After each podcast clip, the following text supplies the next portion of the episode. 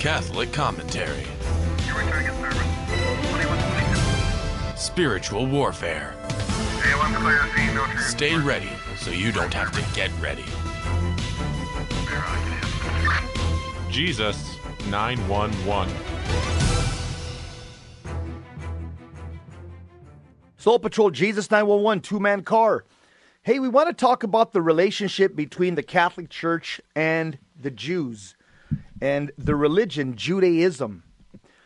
and so we're just going to go right and read right from the documents of Vatican II. Instead of giving my opinion, I'll give my opinions after and same with Paul. It's only one page, so we're going to actually see what Vatican II says, not what somebody says what Vatican II says. We'll just actually read the document. There's 16 documents of Vatican II, by the way. This document called Nostra Aetate is one of the 16 documents. In English, this document is called the Declaration on the Relation of the Church to Non Christian Religions. That's what this document is called. Now, different documents in Vatican II carry different weight. Mm there are some what's called constitutions. Those are the, the documents that are weighty because that's doctrine and dogma. And uh, there's only, I think, four constitutions uh, the, uh, in, in, Vatican II. Some of these, uh, these other documents would be would fall under pastoral. And it doesn't mean just because it's pastoral that you could disregard it. I mean, the word pastor, that's what Jesus is. It's it's it's uh, that's the Latin word from the from the from the Greek word shepherd, pastor, pastor, and so just because something's pastoral doesn't mean you can you can just say okay that doesn't apply to me. Um, so let's take a look at what Vatican II says about our relationship with the Jews. It's very short. Specifically, chapter four is where, where it gets into Judaism. In fact, let me just go right to right to uh, number four because it talks about uh, uh, Christians, Catholic Christians, and Jews. Okay, so this is Nostra Aetate number four. It says, As the Sacred Synod searches into the mystery of the Church, it remembers the bond that spiritually ties the people of the New Covenant to Abraham's stock. So the, the Catholic Church is again, it's connecting, it's connecting us to Abraham through different covenants. You have the covenant with Abraham. Uh, the two prior covenants be- before that were Noah and Adam. After Abraham, you have the covenant with Moses, the covenant with David, then the covenant with Christ. So the Catholic Church, Pope Paul VI actually said at Vatican II that we're connected all the way back to Adam through covenants, and and this is something that uh, I guess I think the best covenant theologian that we've had in the world is Dr. Scott Hahn. Th- this is what he wrote his PhD thesis on. And so, going back to the documents of Vatican II says, Thus the Church of Christ acknowledges that according to God's saving design, the beginnings of her faith and her election are found already among the patriarchs, Moses and the prophets. She professes that all who believe in Christ, Abraham's sons, according to faith, Galatians 3 7 are included in the same patriarch's call, and likewise that the salvation of the church is mysteriously foreshadowed by the chosen people's exodus from the land of bondage. So, one of the ways that the early church fathers would read the Old Testament, and this is something that we've lost after Vatican II. Prior to 1965, you were taught to read the Bible every time you saw Israel in the Old Testament, you thought Catholic Church, Catholic Church. Okay? We're no longer taught that that's that's that's a hermeneutic that's kind of escaped us, but thanks to Dr. Scott Hahn and other people, it's starting to come back again. But that's the way we read the Old Testament to understand it. Every time you read Israel in the Old Testament in the 47 books, you always thought Catholic Church, Catholic Church, Catholic Church. Okay.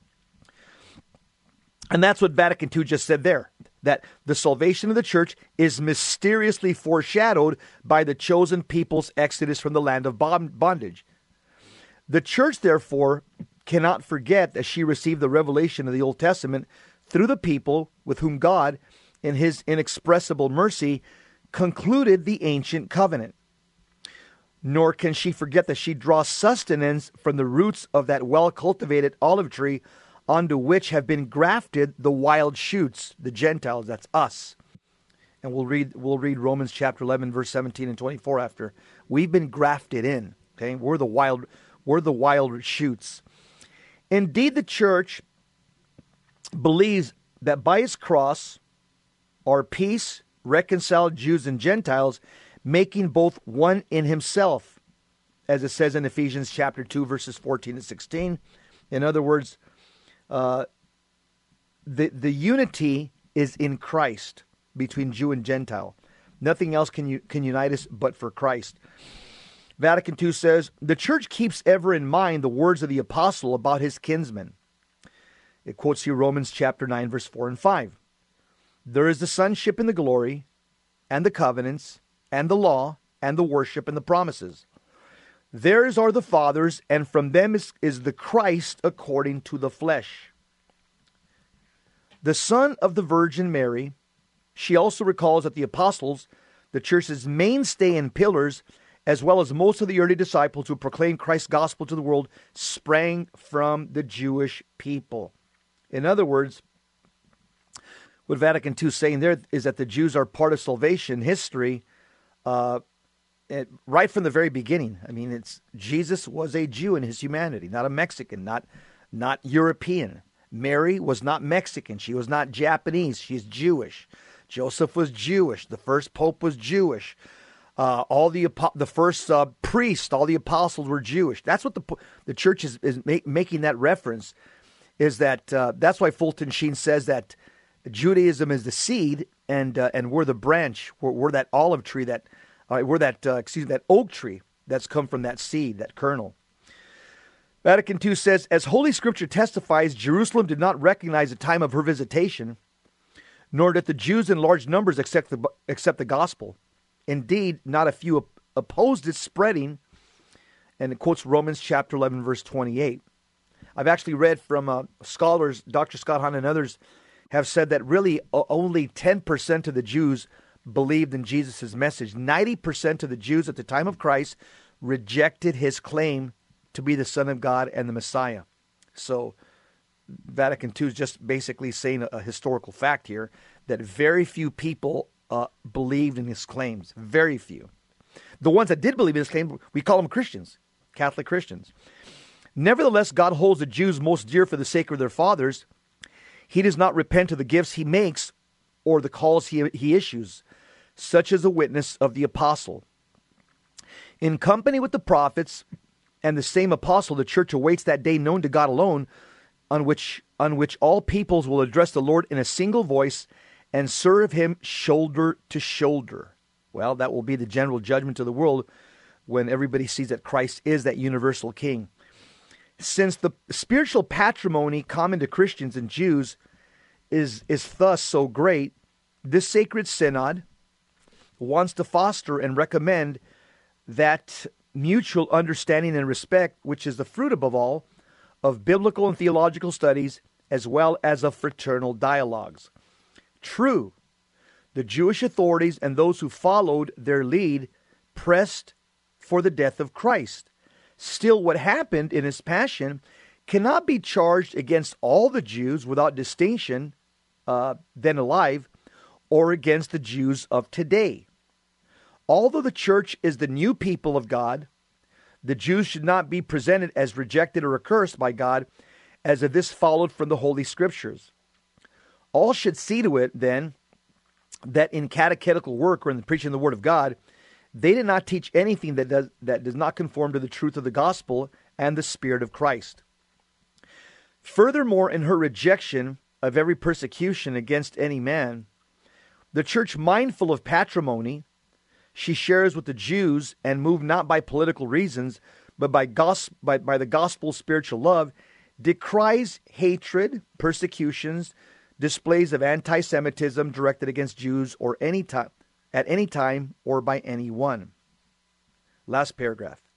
Besides, as the church has always held and holds now, Christ underwent his passion and death freely because of the sins of men and out of infinite love, in order that all may reach salvation. It is therefore the burden of, of, of, of, of the church's preaching or to proclaim the cross of Christ as a sign of God's all embracing love and as a fountain from which every grace flows.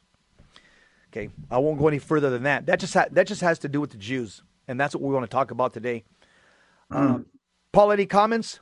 Because I have, I have a lot, a lot, of comments to make. Yeah, I have a lot. Yeah, yeah there's there's a lot there, Jess. Um, there's a lot of things that came to mind as you read that. But uh, I, you know, I have a question for you. At the beginning, you said that uh, just because something is uh, pastoral doesn't mean we can just disregard it. Well, what exactly does it mean? Um, let me. I, I actually uh, that down somewhere. Let me find it. There's been there's been pastoral documents in the past, and let me let me actually pastoral councils in the first thousand years of the church, and they were just called pastoral councils. I'll, I'll get it to you right now. I'll give you the exact names. Uh, and and guess what? They were binding upon people. Uh, I'll probably find them for you on the break because we got one more minute because I'm not going to have a chance to find it right now. So, what I'm saying is that the Catholic Church in the first thousand years had councils that they called pastoral councils, and nobody said back then, uh, before the first thousand years, oh, that's a pastoral council. We don't have to listen to it. I'll give you the names after the break. They were binding on people. And so uh, I'll give you the names of those two councils prior to the first thousand years of Catholic Christianity, which people were bound by because the word pastor means shepherd. That's all it means. Jesus 911 will be right back. Stick around, don't go anywhere.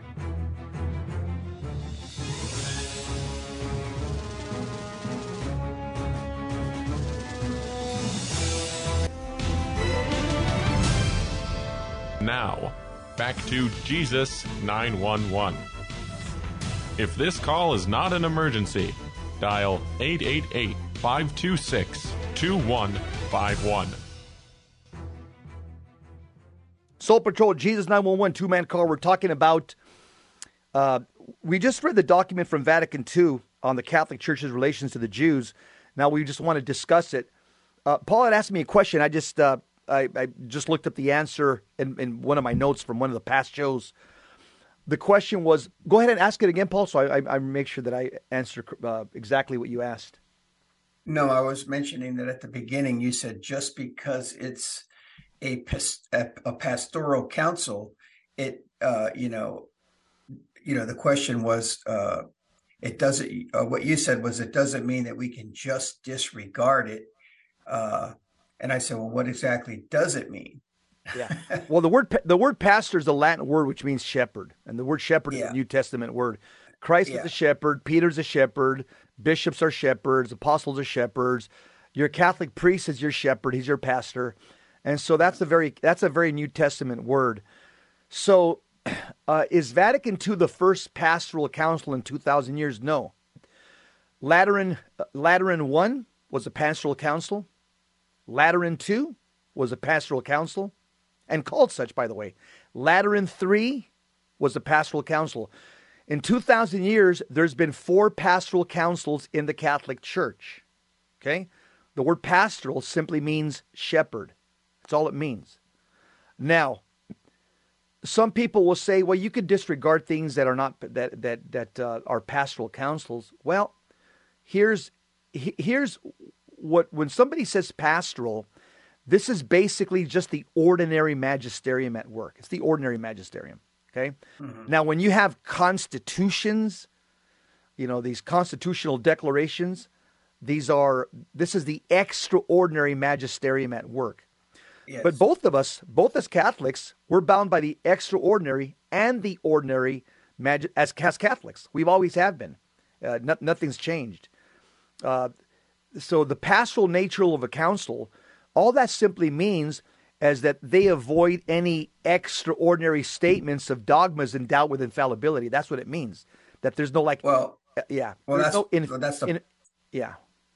Well, that's the point I was making. If it's not infallible, then I mean they would have to make the claim that it's infallible. Yes, uh, for us no. to just say, well, no, no. I'll tell you why.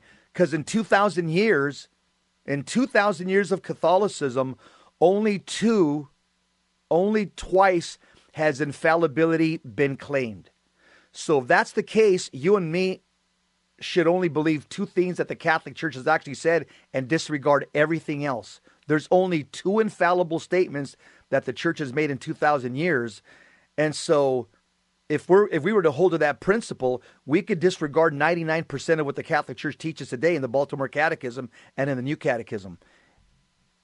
And so w- once again, uh, a pastoral council, all that simply means is that there's no extraordinary statements, like there usually isn't. Most councils, mm-hmm. they're just it's just the ordinary magisterium at work, and and and as I've said, Vatican II is just the fourth pastoral council by name in 2,000 years, and so all the word pastor means is shepherd. That's all it means. But I want to go to another question, Paul, on on because some people will ask, and it's a good question. some people will say, well, if Jesus was a Jew, why am I Catholic? How would you respond to that? that I think that's a good question. If Jesus was mm-hmm. a Jew, Catholics would ask you, well, then why am I Catholic? Why am not, I'm not a Jew? I'll take a mm-hmm. crack at it, and if you want to just kind of clean it up what I said. Yeah. Here's what I would say. First of all, the, the, the term Jew is used in two senses in the Bible. It, ref, it refers to an ethnic Jew and a religious Jew. So Jesus was a Jew in both senses. He was an ethnic and a religious Jew. Uh, in fact, we would actually say that he completed the Jewish religion by, by serving as the Messiah that the prophets had, had, had long foretold. So he was the yes. completion of Judaism, or what the completed form of it. So yes. I think what we would say as Catholics that the completed form of the Jewish religion is known as Christianity. That's what Scott Hahn taught me many years that Catholic Christianity is the completed form of the Jewish religion because it's the final covenant. Yeah. And so, so yeah, go ahead. Yeah, no, I, I, I agree with you. Uh, as uh, as a matter of fact, uh, uh the movement Jews for Jesus, right? So there are right. Jews that call themselves Messianic Jews. Correct. That is to say, that Jews that recognize Jesus as their Messiah. And they also refer to themselves as completed Jews. Mm-hmm. So, yeah, I, w- I, I would agree with uh, your assessment on that. Yeah, but I don't think that the Protestant Messianic, uh, the Jews for Jesus, are completed Jews because, in order to be a completed Jew, I would argue because of all the covenants which are six. Christ is the sixth covenant, and the second coming of Christ will be the, the final ratification of the covenants. Yeah. Every single covenant, there's a sacrifice and a sacred meal. Yeah. So the Protestant, the, the Jews for Jesus within Protestantism, they don't yeah. have yes. the holy sacrifice of the Mass, and they don't have the sacred covenant meal, which is the Holy Eucharist. So yeah. I, I would have to say that the Jews for Jesus yeah. movement, they fall short. Well, Jess, I said they consider themselves. I yeah. didn't oh, say yeah, we consider them. That's what they say about themselves. That you know, right. they embrace Jesus. And I was only talking about it in regards to them, uh, you know, coming to the point where they accept Jesus as the Messiah. Um, yeah, of course, they are lacking uh, the sacred meal they look at the menu. I think Scott Hahn refers to it like that. You know, Protestants like to examine the menu while we're feasting on the meal.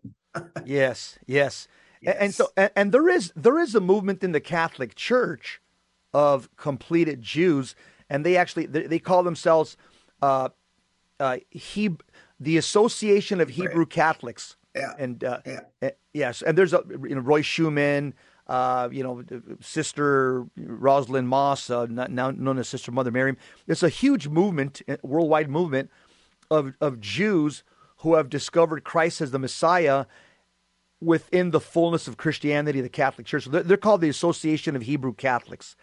And, yeah. and the Protestants have their version called Jews for Jesus, which again, yep. uh, it still falls short. So I think the uh, what how else I would answer that question if Jesus was a Jew, why are we Catholic?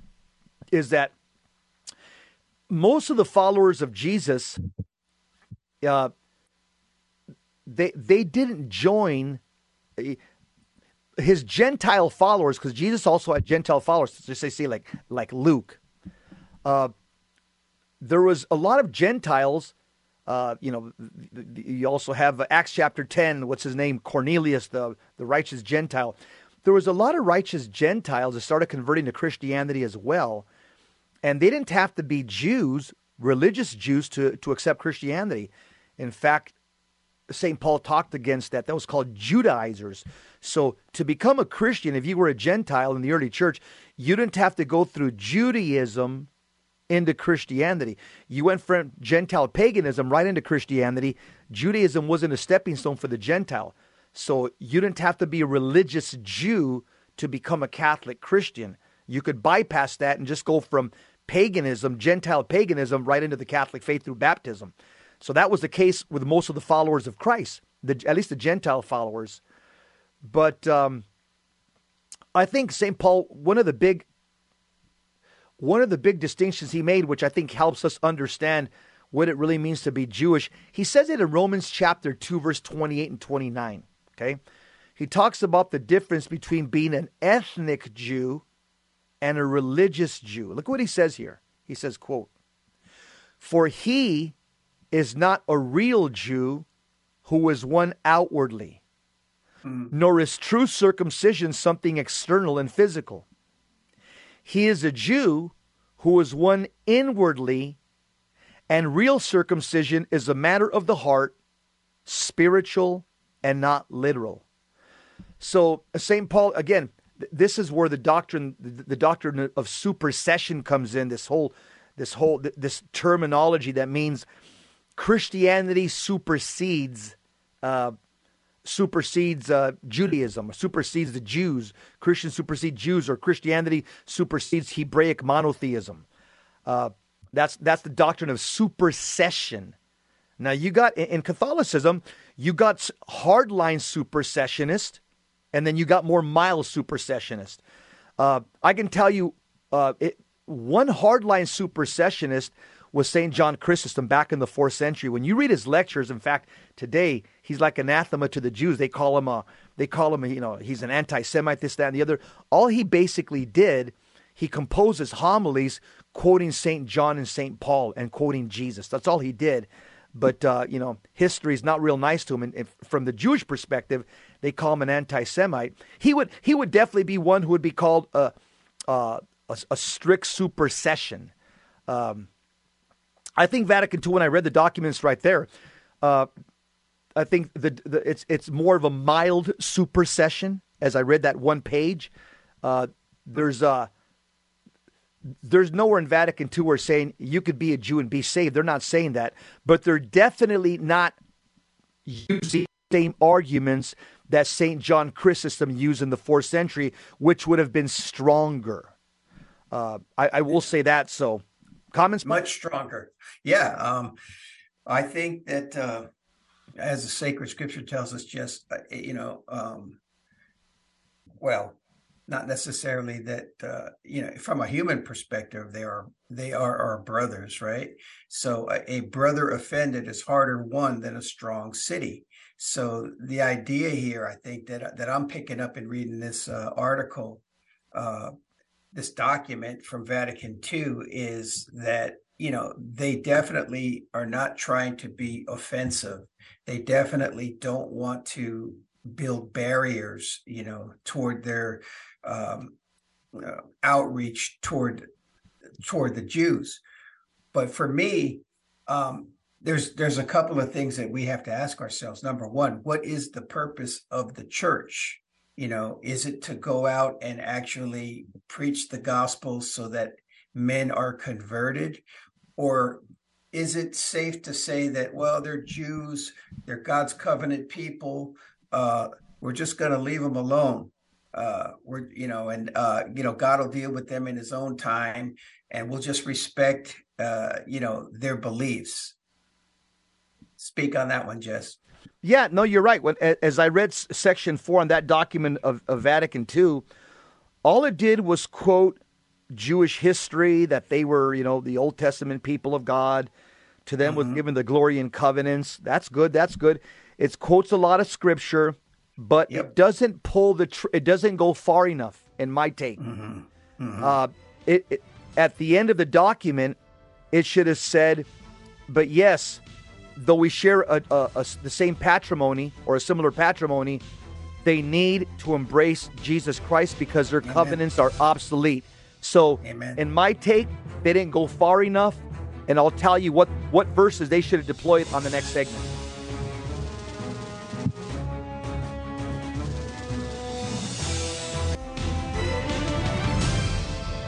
Now, back to Jesus 911. If this call is not an emergency, dial 888 526 2151. Soul Patrol, Jesus 911 two man car, just remember Paul Clay. We just read Vatican II Nostra Aetate on uh, section 4 on its uh, relation to the Jews. And uh, I read it. It's, it's, it's, it quotes a lot of scripture, but I think it's kind of soft. I think it could have been, uh, I think it could have been a lot stronger. And I think they didn't pull the trigger. Uh, and, and what I mean by pull the trigger is they didn't call the Jews to repentance and to embrace Christ in the document. It does quote Amen. scripture. It quotes about the Jews. You know, from them came the prophets and the oracles. From them is the patriarchs, and it quotes a lot of scripture. Don't get. And I know all these passages that you know they have the patrimony. Yes, yes, I get it. But the fact is, is that they need Jesus, and I'll tell you why. Here's one verse I wish Vatican II would have included in the document. It's in Hebrews chapter 8, verse uh, verses 6 to 13. Okay? Now, this is attributed, most people say St. Paul wrote it, the early church. Here's what it says. I wish this would have been included in Vatican II. Okay?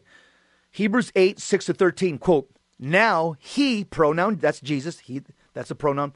Now he has obtained so much more excellent a ministry as he is mediator of a better covenant, enacted on better promises. For, mm. if that, for if that first covenant had been faultless, no place would have been sought for a second one. But he, pronoun Jesus, finds fault with them and says, Behold, the days are coming, says the Lord, when I will conclude a new covenant. That's the one mentioned in the, in the Last Supper. That's the Eucharist. Amen. Amen. Uh, I will conclude a new covenant with the house of Israel and the house of Judah. It will not be like the covenant I made with their fathers the day I took them by the hand to lead them forth from the land of Egypt. For they did not stand by my covenant, and I ignored them, says the Lord. But this is the covenant I will establish with the house of Israel after those days, says the Lord. I will put my laws in their minds, and I will write them upon their hearts. I will be their God, and they shall be my people. And they shall not teach each one his his his each one his fellow citizen and kinsman, saying, knowing the Lord, for all shall know me, from the least to the greatest, for I will forgive their evil doing and remember their sins no more. Verse 13, when he speaks of a new covenant, he declares the first one obsolete. And what has become obsolete has grown old and is close to disappearing. That's pretty clear right there. So yes. as I read it, I wish this was inserted in Vatican II. Yeah, but, I mean, and it, and it's scripture. yeah, yeah, and I'll tell you why it wasn't inserted in Vatican II. Me and Paul talked about this in the break. Is because we know that there was Masons that were there. Yes, that had that had mitres, okay, bishops' mitres, and yes. Roman collars. We know that Masons are modernist.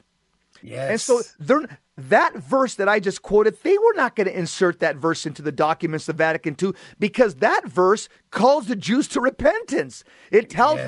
them you can't be saved by your five provisional temporal covenants.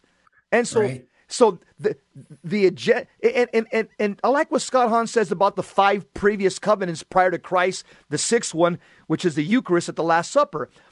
Dr. Scott Hahn says the he says the the good, the old covenant, has become the, the enemy of the best. The new yes, the good yes. has be. If the good doesn't give way to the best, the good becomes the enemy of the best. The old yes. covenant, if it doesn't give way to the new covenant, it becomes the enemy of the new covenant. And yeah. and yeah, yeah, Jess, and that's what we see. We see that at the at the very uh, beginnings of the church, who persecuted the church?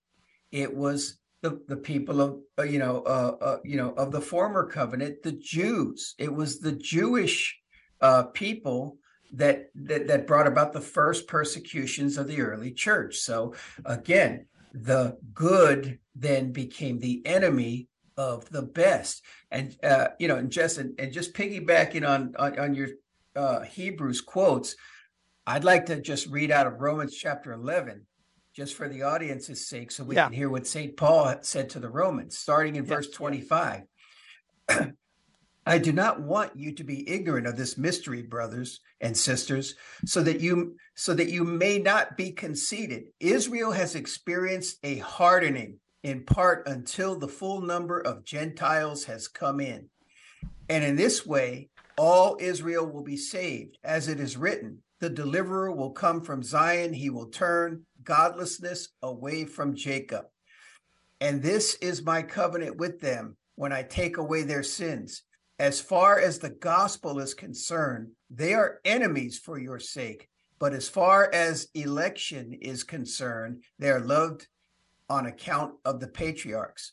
For God's gifts and his call are irrevocable, just as you who were one time disobedient to God have now received mercy as a result of their disobedience, so too have now uh, so too have now become disobedient in order that they too may now receive mercy as a result of God's mercy on you. For God has bound everyone over to disobedience so that he may have mercy on them all. So, what Paul is saying here, Jess, is that um, clearly um, there was a there was like a, a Mason Dixon line, a mark of uh, you know uh, demarcation where it was Jew and Gentile.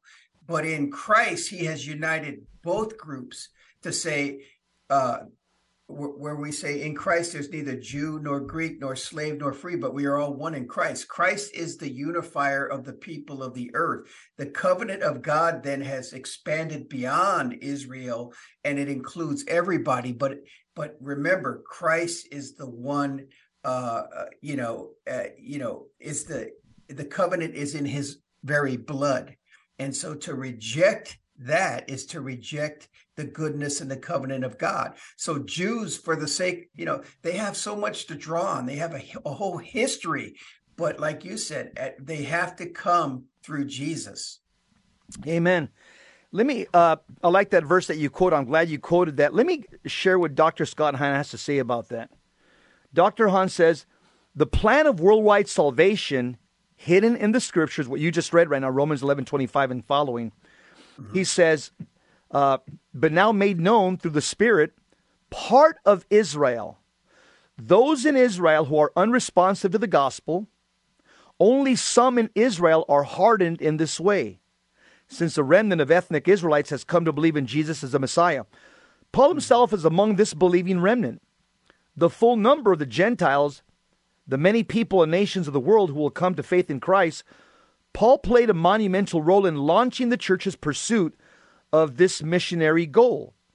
It is not specified when the conversion of the Gentiles will reach point of fullness determined by God. Uh, it, it also says about the, that phrase, all Israel. The entire tribal family or of Israel, the point is not that every individual Israel, Israelite will be saved. No but that a collective group representing all 12 tribes will be saved. Yes. And he's got a whole he's got a whole essay on that. Paul combines citations from uh, Isaiah where he envisions the restoration of Jacob Israel from exile and sin. Yahweh's new covenant will bring his people a new abundance of mercy and forgiveness. The expression from Zion is worded differently and may be taken from Isaiah chapter 2 verse 3 which foresees the word of the Lord going out to all the nations from Jerusalem. And finally, he comments on uh, th- that word enemies. He says, they are temporarily early their enemies until their salvation. Romans 11 26. Beloved, God will never revoke his promises to Israel on account of the patriarchs, but loves his people with an everlasting love. Then he talks about that section on disobedience all men to. He says, God allows all to sin that all might taste salvation. His saving plan moves forward despite man's rebellion. Amen. So, uh, so a lot of people say, um, so when are the Jews going to convert? I believe that there will be this this mass conversion of Jews right before the second coming of Christ. I think that people are just so caught up in their iPhones, caught up in in technology, caught up in in the glimmer and, and glitz of the world that it's not going to be until we hear the, the, the archangel's trumpet blast and the heavens open up and Christ coming down in a white horse. I think there's going to be a mass conversion of people at that moment. There's going to be uh, millions and millions of people that are going to have what we call have a moment of perfect contrition and a perfect illumination of conscience. I may be wrong. Who knows? Maybe it could happen sooner. Maybe we'll start seeing the conversion of Jews in mass numbers by next week. I just don't see it happening right now. So, yeah. I'll, I'll tell you who I wish would have been at Vatican II because he was alive back then. There is a famous rabbi who became Catholic. In fact, I got his book right here. It's called Why I Became Catholic. I know Richard doesn't like when I do this. Okay. By by Rabbi Zolli. Okay? It's it's a must read if you want to understand Judaism and Catholicism. Rabbi Zolli, chief rabbi of Rome. He was a rabbi for 50 years. And he explains on page one why he became a Catholic. I wish this would have been inserted into the documents of, of Nostra Aetate. He says this quote, Rabbi Zolli was asked why he had given up the synagogue for the Catholic Church. He said he gave the following answer, quote, Rabbi Zolli, but I have not given up the synagogue. Christianity is the integration, completion, or crown of the synagogue. For the synagogue was a promise, and Christianity is the fulfillment of that promise. The synagogue pointed to Christianity. Christianity presupposes a synagogue. So you see, one cannot exist without the other. What I converted to was the living Christianity. Then the second question. Then, Rabbi, you believe that Jesus is the Messiah? Rabbi Zolli says, Yes, positively. I have believed it many years, and now I am so firmly convinced of the truth that he is the Messiah that I can face the whole world and defend my faith with the certainty and solidity of the mountains. Question Rabbi, why didn't you join one of the Protestant denominations, which are also Christian? Rabbi says, Because protesting is not attesting. testing. I do not intend to embarrass anybody by asking, why wait 1500 years to protest? The Catholic Church was recognized by the whole Christian world as a true church of God for 15 consecutive centuries before the reformers. Rabbi Zolli.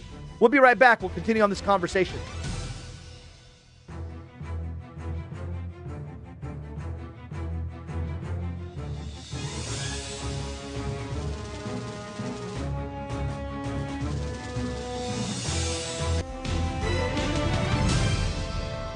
Now, back to Jesus 911. him as one more. If this call is not an emergency, dial 888 526 2151. Jesus 911 Soul Patrol. Here's a verse that we're going to end uh, end the show with Zechariah chapter 12, uh, parts of 13 and parts of 14. It's worth reading, especially right now in light of the war in uh, in Israel. It's it's worth reading this. This is an oracle. It's a prophecy of Zechariah. It's an eschatological prophecy about the end times. That's what eschatology means. Okay, mm-hmm. it says. The word of the Lord concerning Israel. Thus says the Lord who stretched out the heavens and founded the earth and formed the spirit of man within him. Lo, I'm about to make Jerusalem a cup of reeling to all the peoples round about. It will be against Judah also in the siege against Jerusalem. On that day I will make Jerusalem a heavy stone for all the peoples. All who lift it shall, shall grievously hurt themselves, and all the nations of the earth shall, will come together against it. We're kind of starting to see that right now.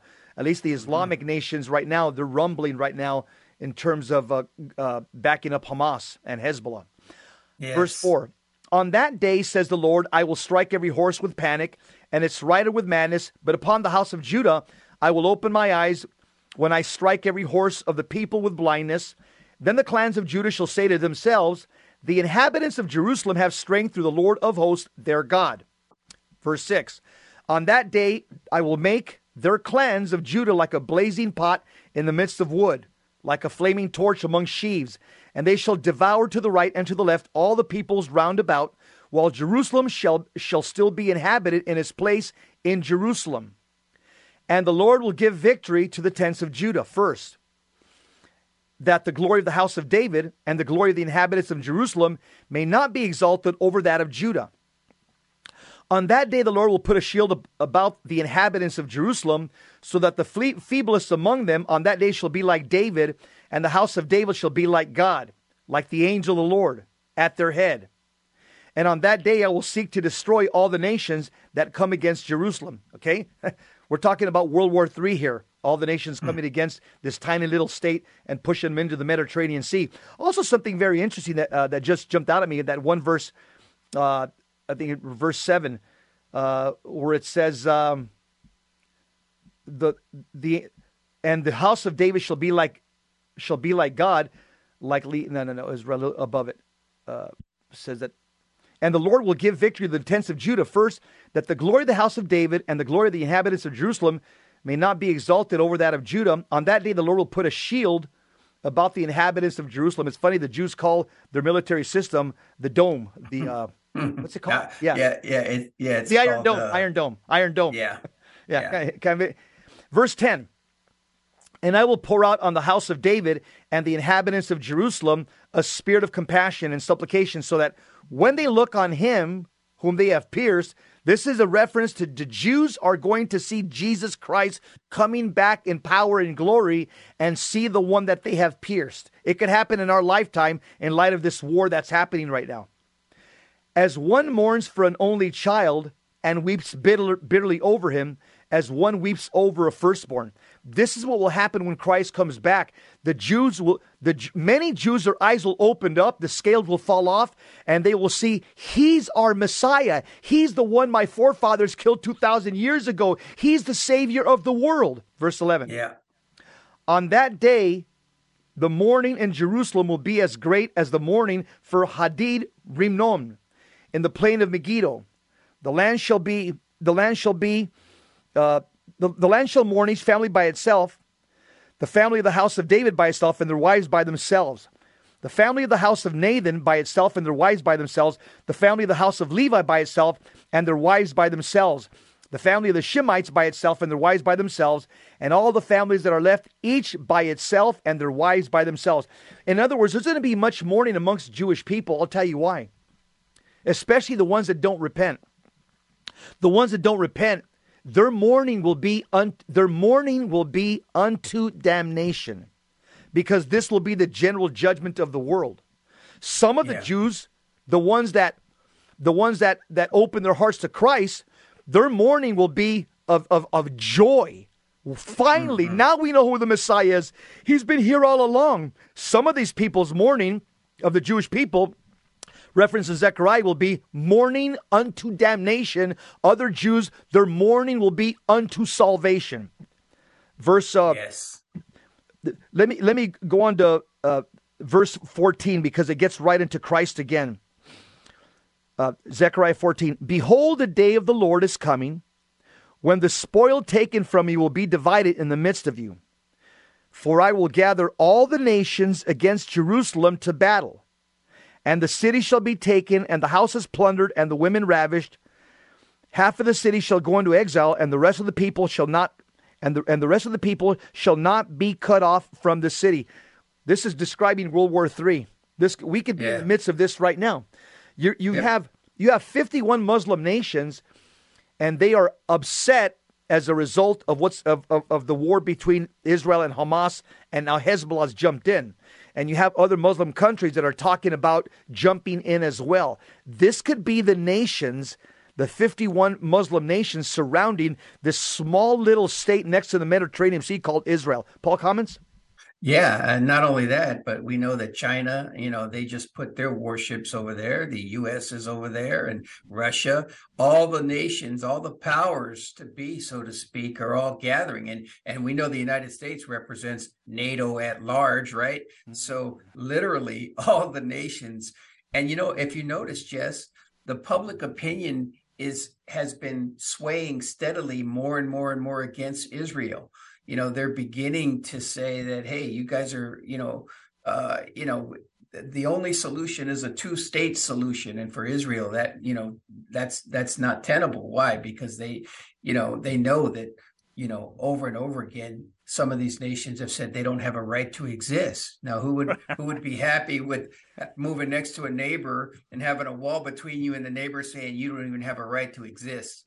you know, you know, uh, yeah. But but but yes, it, it, you know, just going back to you know your reading of that passage, the Douay-Rheims, you know, um, going back to verse ten and following. But I'll, I'll just say that uh, uh, you know because some translations of the Bible, you know, when they talk about an only child, this is exactly what the Douay-Rheims says. It says, this is God speaking. He says, and they will, it says, they shall look upon me, God is speaking, whom they have pierced, mm. and they shall mourn for him as one mourns for an only son you see, and rather than an only child, and you know the, the, these these later uh, versions. Yeah, and they shall grieve over him at, as the manner uh, is to grieve for the death of a firstborn. That is to say, the preeminent one, Jesus Christ, the That's righteous. his title.